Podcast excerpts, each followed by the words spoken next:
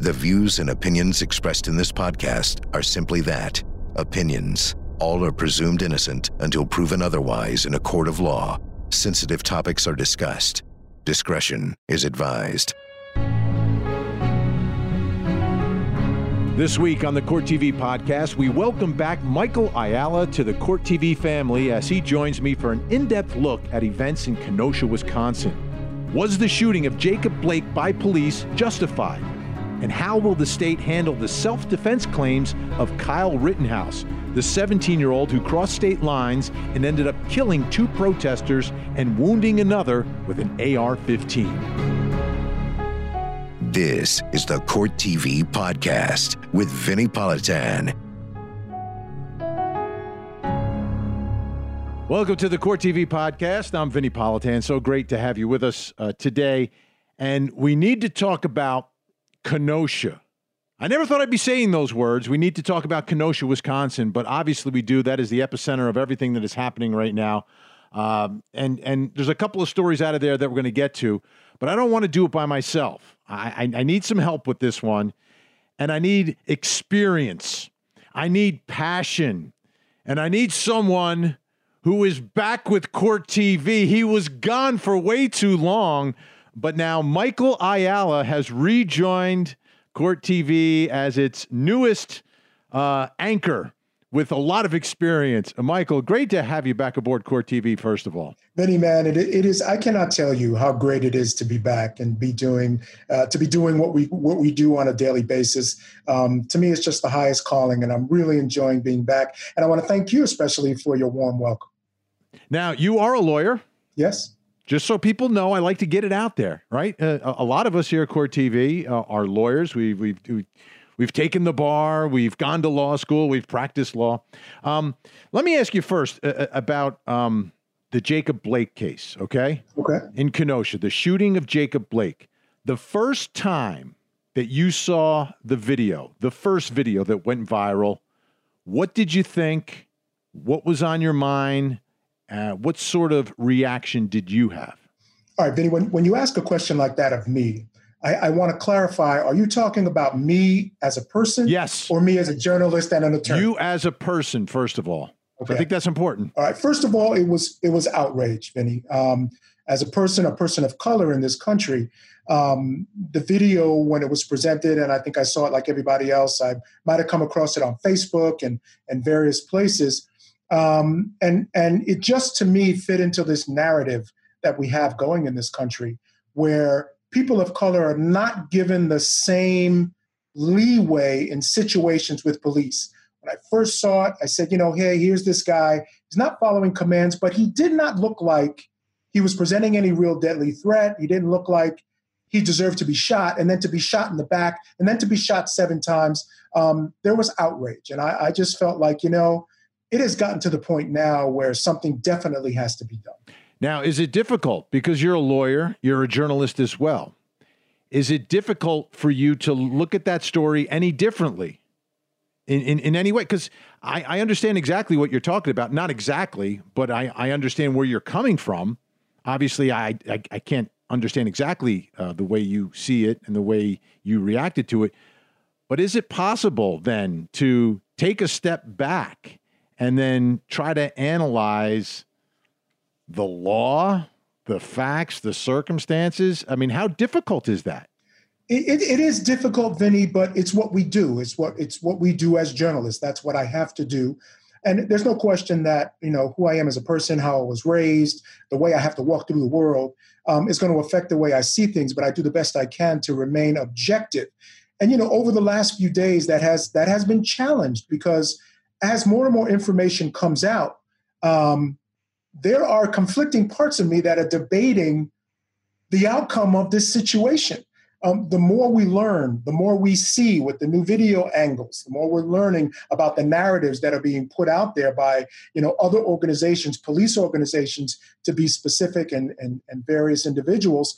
Um, it's causing me to rethink the outcome of the situation. But I will let, let me just say one quick thing though. As a person and as a journalist, I am beginning to say and think that at some point, the responsibility has to shift to the folks who are being arrested. So I looked at it and I said, you know, at some point, Blake has to say, I got my kids in this car. This is a dangerous situation. Why don't I just stop and just deal with what I have to deal with instead of pushing the narratives because we know how they end. So I'm, I'm, I'm combating these, these conflicting feelings. And, you know, unfortunately, in the Black community, it's difficult to express anything that falls outside the party line because then you're branded as something other. You know, you're branded as someone who's toeing the line for, for the corporate world or for the white world or the legal world or the law enforcement. So it's difficult, but, but this is how I feel. So you talked about more information coming out, right? So the video comes out first on Sunday, and, and, and, obviously there's there's that reaction that you spoke about to the video. Let's take a listen to the uh, Attorney General of Wisconsin filling in a few details surrounding all of this. Not a lot, but a few of the details. During the incident, officers attempted to arrest Jacob S. Blake, age 29. Uh, law enforcement deployed a taser to attempt to stop Mr. Blake uh, but the taser was not successful in stopping him. Mr. Blake walked around his vehicle, opened the driver's side door, and leaned forward. While holding on to Mr. Blake's shirt, Officer Rusten Sheskey fired his service weapon seven times.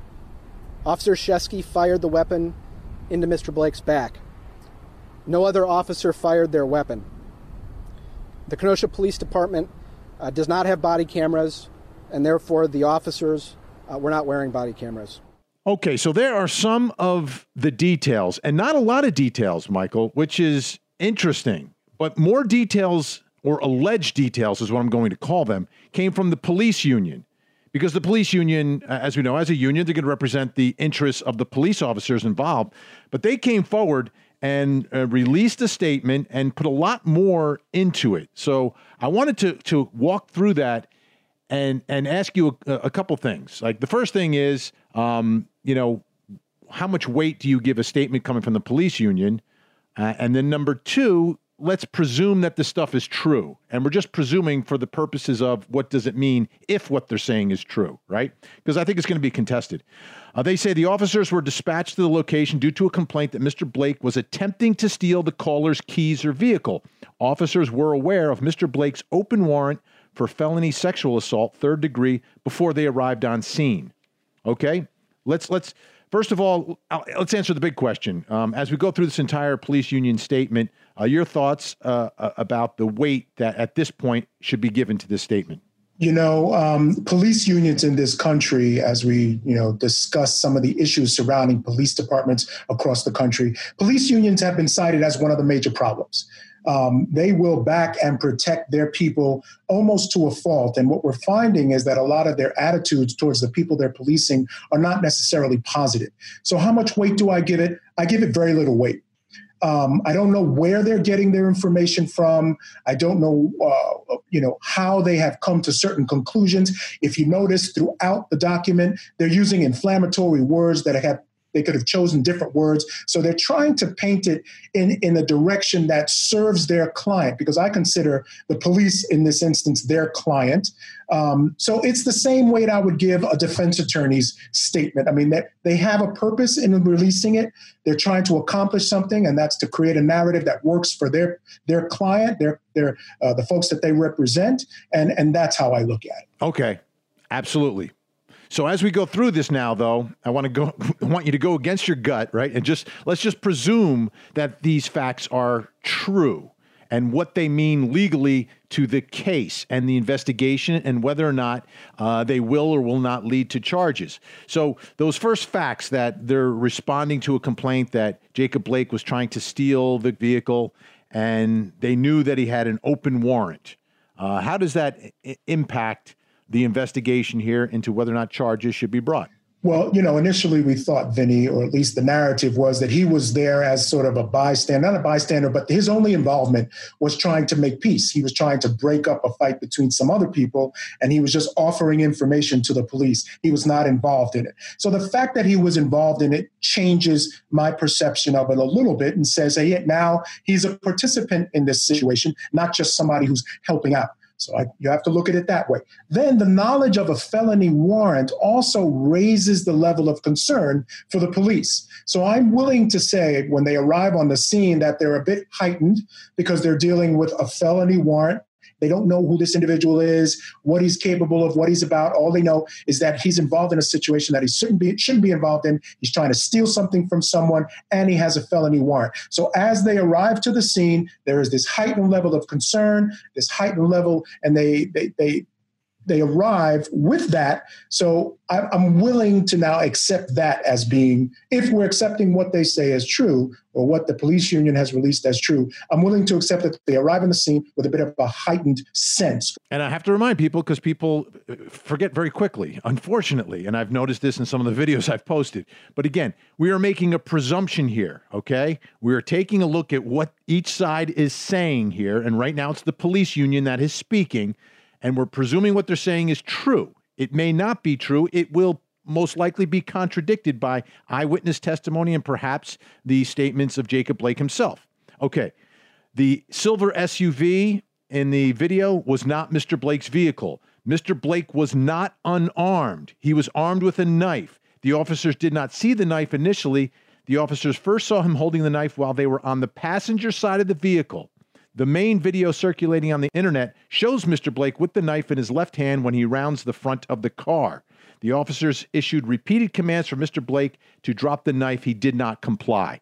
All right? Not his car, and he's armed with a knife that they see. How, if that is true, if that is true, how does that impact the investigation into criminal charges against the officers?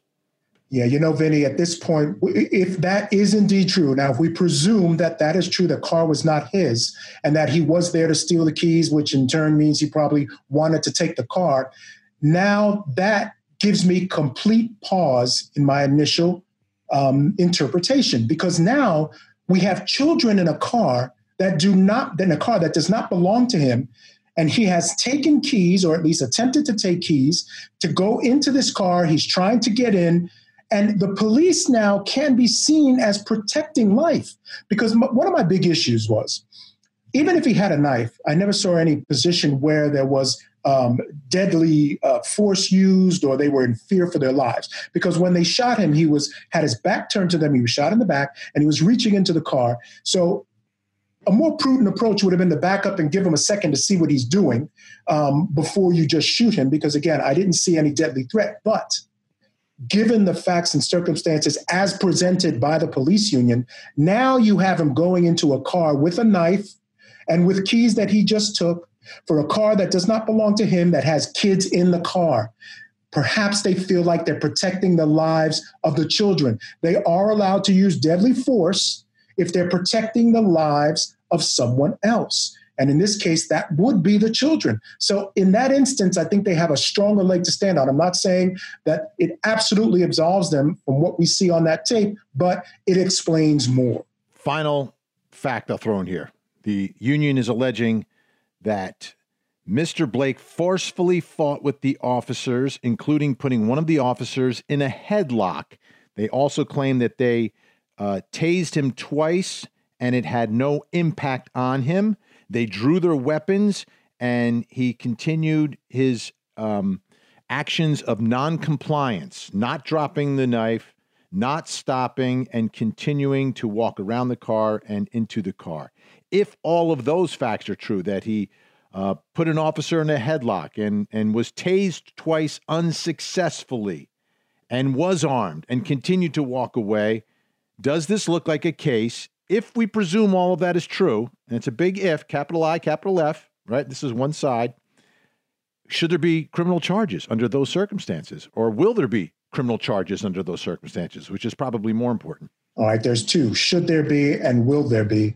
Um, should there be? Absolutely. I still don't think that anything that's mentioned in that tape um, should have resulted in a death sentence for this man. He did survive. Okay but it was seven shots in his back. I'm sorry. Should or, or well, you know, getting shot seven times in the back ended up uh, paralyzed from the waist down. None of that should have should have happened. as a result of his actions. There was nothing that he did. Police end up in these situations often where, you know, people don't want to be arrested. They're, they they have to end up wrestling with them, fighting them. We see videos of these on the internet all the time. Now, he did not respond to commands. Okay, I see that. He was, you know, had a little tussle with the police. I see that. That alone to me does not suggest that the gun should be out. They did try to tase him, it didn't affect him. Okay, now I understand perhaps initially I was concerned as to why the guns came out. But then if you try to tase him a couple of times and that doesn't work, now you're trying to ask questions of yourself as a police officer. What do I have? A guy on drugs here? He's not responding. He's impervious to pain. I'm, un- I'm unable, unable to subdue him. Maybe they felt there was, a, you know, he had a little strength there. So the guns came out. I do understand that. But again, um, at what point do they are they able to pull the trigger? I still don't see any point on that tape where he presents a deadly threat to them. Now, again, that's of course understanding that perhaps they thought they were protecting the lives of the children in the car. If they want to argue that, then they may have a leg to stand. All right. This is only half of what's happening in Kenosha. And obviously, this started it all. But then what we saw is Sunday night, there was rioting in Kenosha. And now we've got another case involving another shooting in Kenosha. This one involves a 17 year old who comes from Illinois to Wisconsin and is part of some informal militia that kind of formed to protect local businesses. And he ends up shooting three people. He's been charged in that case. We'll talk about that when we come back.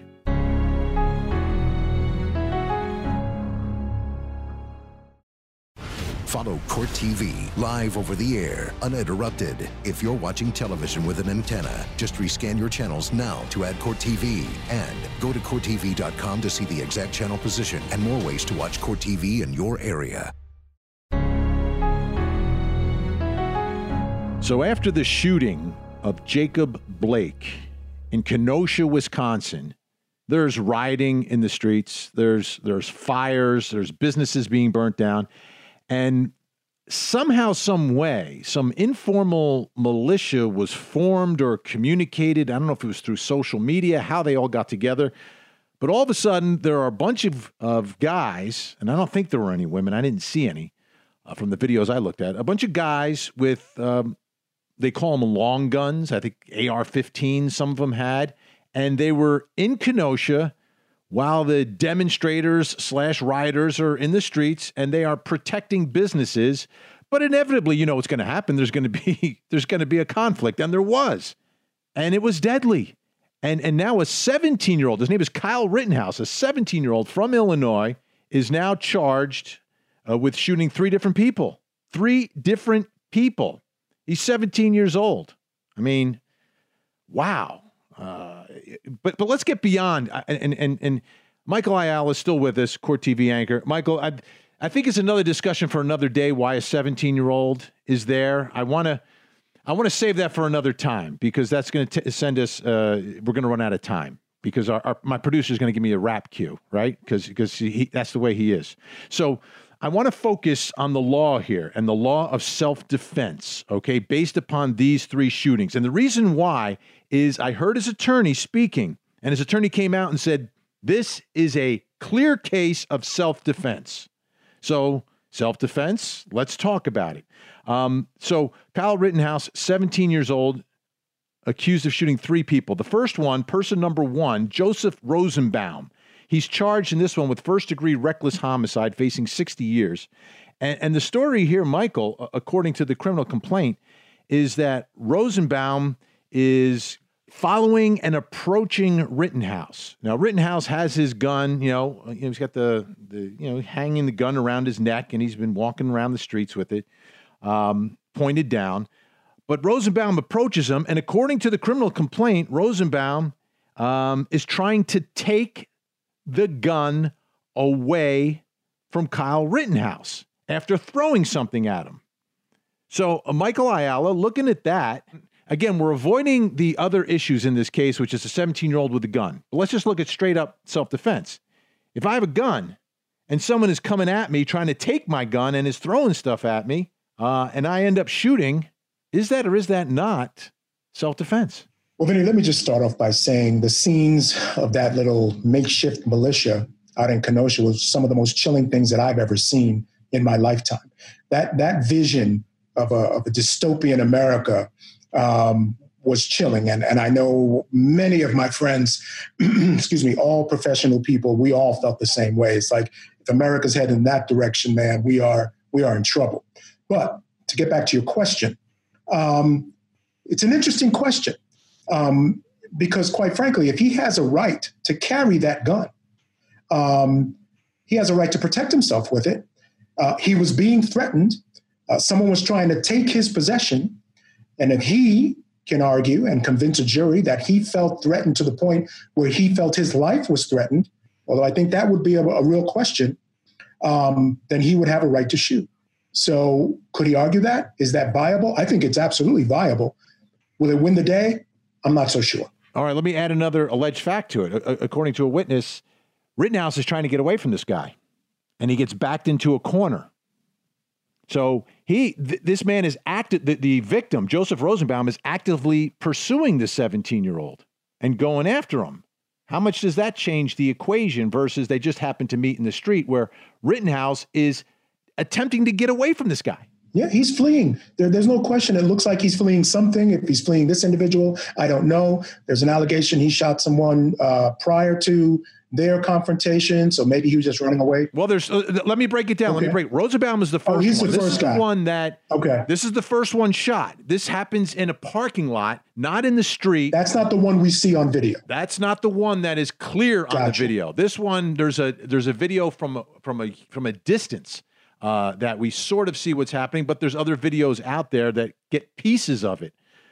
Um, so let, us move on to the second one though, because I think I think it's important to go there. So now, after he shoots Rosenbaum, according to the criminal complaint, he then um, calls someone to tell him that he just shot someone, but then starts to leave. And as he leaves, he is um, getting away from the scene and running towards the, or walking towards, or walking quickly towards the police line, the line where police are. And he's going towards police when there's a group behind him that starts pointing him out, starts threatening him. He starts to move quicker.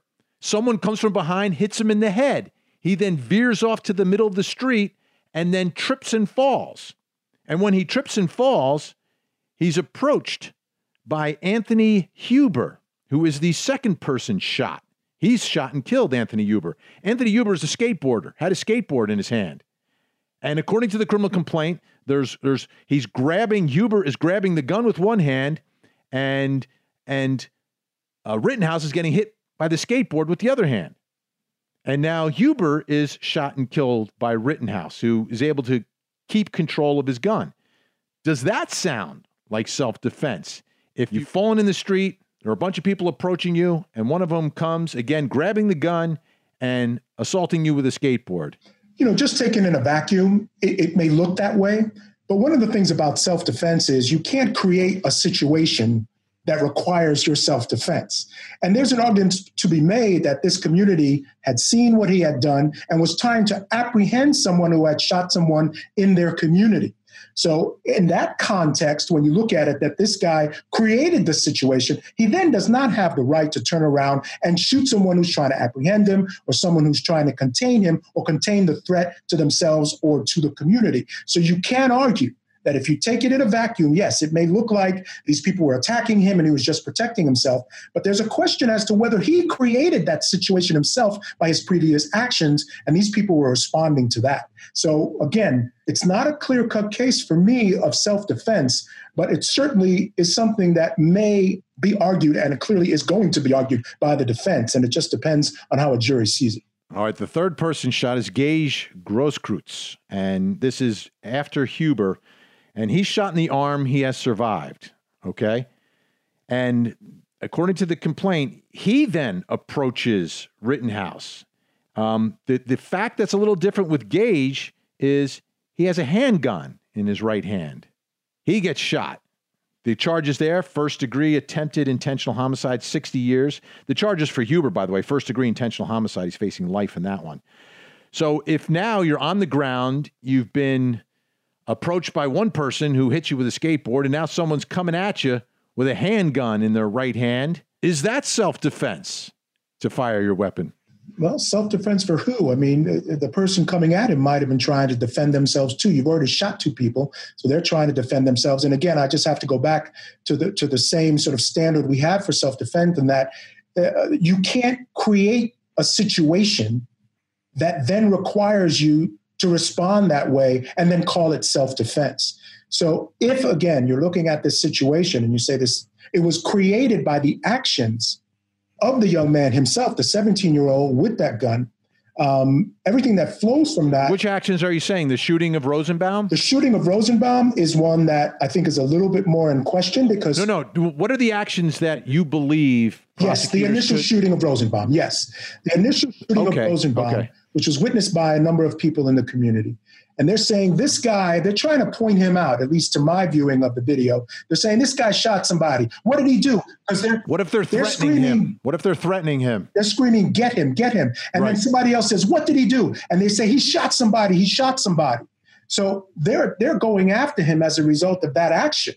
So again, but by the time the third guy approaches him, again, he's already shot two more people. So you have to remember the situation is continuing from that first shooting. So all that happens in a continuum. So when we look at it, we have to know that those people are responding to something. And I'm not sure he gets the right to claim self defense under those circumstances. Let me throw something else at you here. Do you think race plays a role in his case? Because I, I think they're all the same basic race, kind of close to me in terms of the way they look. We know what the protests are all about, but do you do you think in a case like this, race has anything to do with it. Oh, yeah, race has to, has something to do with every case within the legal justice system. There's no question in my mind about that. Um, and it's interesting. It's an interesting point you make that I think the people he shot were all white, and you know, uh, I, I don't quite understand that whole thing, and it's probably a discussion for another time. But that's a, yeah, that's another podcast. Yes, that's a discussion we, for another We've got two more that are coming out of this one Absolutely. for sure. But yes, but I'm looking forward. You know, I'm looking ahead at the at the trial because there's going to be a trial because I don't think either side is going to is going to bend here. I think the defense is going to say this is this is self defense and we can prove it. And prosecutors say, no, we're, we're not giving you a deal. We can't give you a deal in this case. Mm-hmm. Um, and now it's time to have the trial. And I'm wondering how that plays. Yes, I, I only I only have to take you to a few minutes further down on that video when he's walking by the police officers with this semi-automatic rifle around him, young boy with his arms up, and the police roll right by him. And again, just a shocking image. Why not, if you know there's shooting going on, why not detain him and make sure he wasn't involved in some way? But no, they saw him as on their side. He was part of that militia that the police, at least reports are, they were shaking their hands, giving them water, and they were seen as helping the police. So when this person goes into a courtroom, the system is going to see him the same way. It's going to see a black man one way and it's going to see the white man as the other. This kid, they're not going to presume he went into that situation to shoot and kill people. They're not going to presume that when he went into that situation, he was a dangerous person with this gun. No, he was a good person. You already see it in media reports. They're showing him cleaning up graffitis off the wall and doing all these other things. And whereas it had it been a black defendant, we're going to learn about how he had a drug arrest back in 1972 or something weird like like that. So, absolutely, the system is going to see this as a different situation. They're going to approach it as a much different defendant than if he were a black man. And that's just the way our system works. And it's part of the reason, Vinnie, why there's marches going on. The system, from its inception, has not been formed to benefit people of color. In fact, it was formed to control people of color. And that has not changed people want to dismantle that system, the police system, the justice system, and build it back up again from a new foundation. Because you can't just layer on top of a racist system a few trainings and a few different things and expect that system to change. They understand that for real change, it has to be dismantled and then built up again. And now, ladies and gentlemen, you know why Michael Ayala is back at Court TV because he's super smart, super passionate, and uh, a great addition to be reunited, reunited Michael Ayala, Vinnie Politan back together on Court TV. Michael, great to have you. Thanks so much. We'll do it again for sure. My pleasure. It was it was fantastic. Have me on soon, please. All right, folks. When we come back, I've got a little bone to pick just with, with, with everyone involved in all this stuff now. And, and it's about transparency. Transparency. And I still don't understand why information does not come out quicker.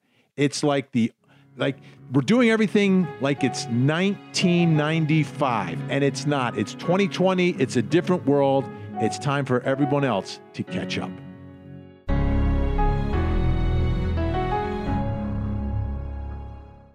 For more Court TV, watch it on cable, over the air, Roku, or go to CourtTV.com and stream live gavel to gavel coverage. Catch up on the big moments from our current cases and relive some of Court TV's most historic trials. Court TV, your front row seat to justice. During the investigation following the initial incident, uh, Mr. Blake admitted that he had a knife in his possession.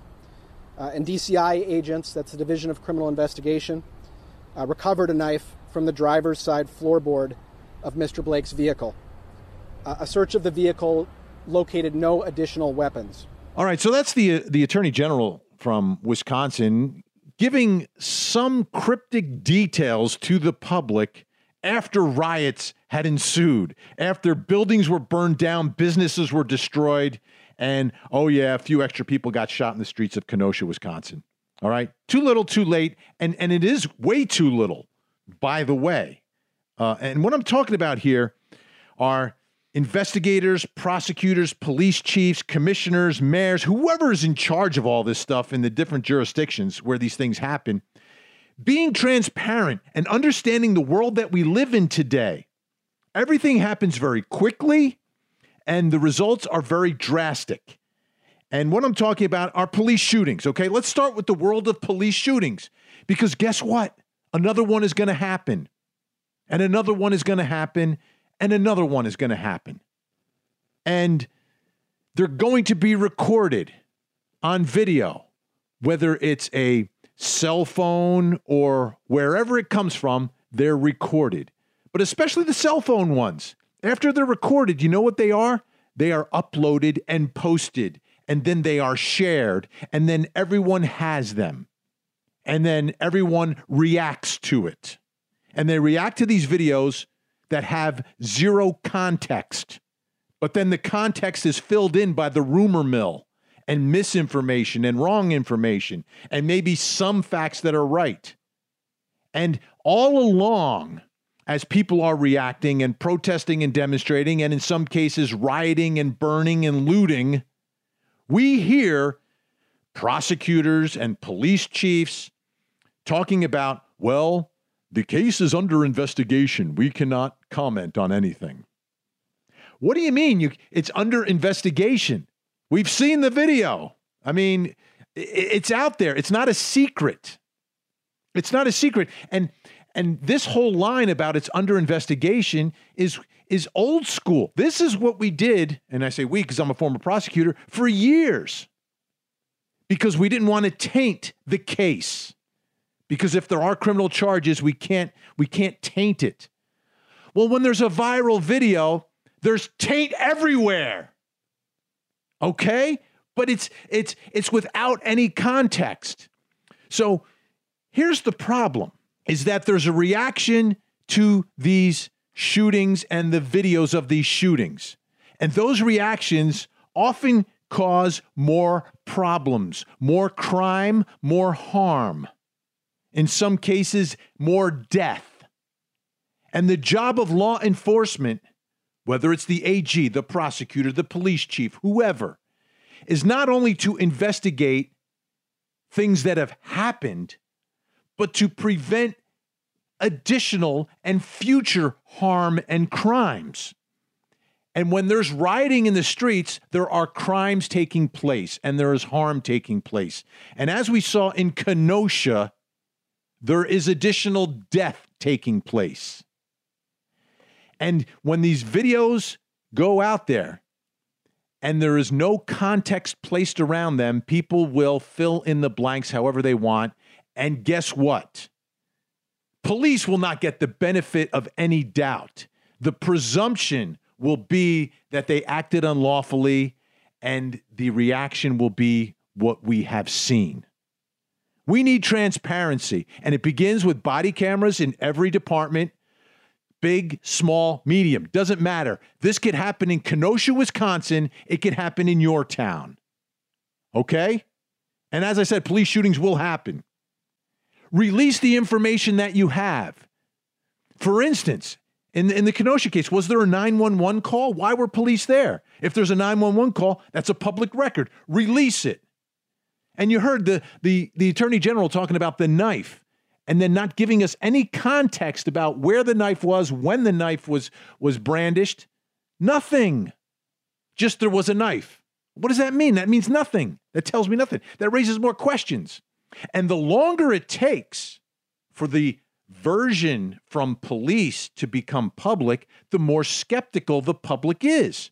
Because what's their reaction to the delay in the release of information? Oh, they're they're getting ready to cover themselves. You know, they got to get their ducks in a row. They got to get their story straight.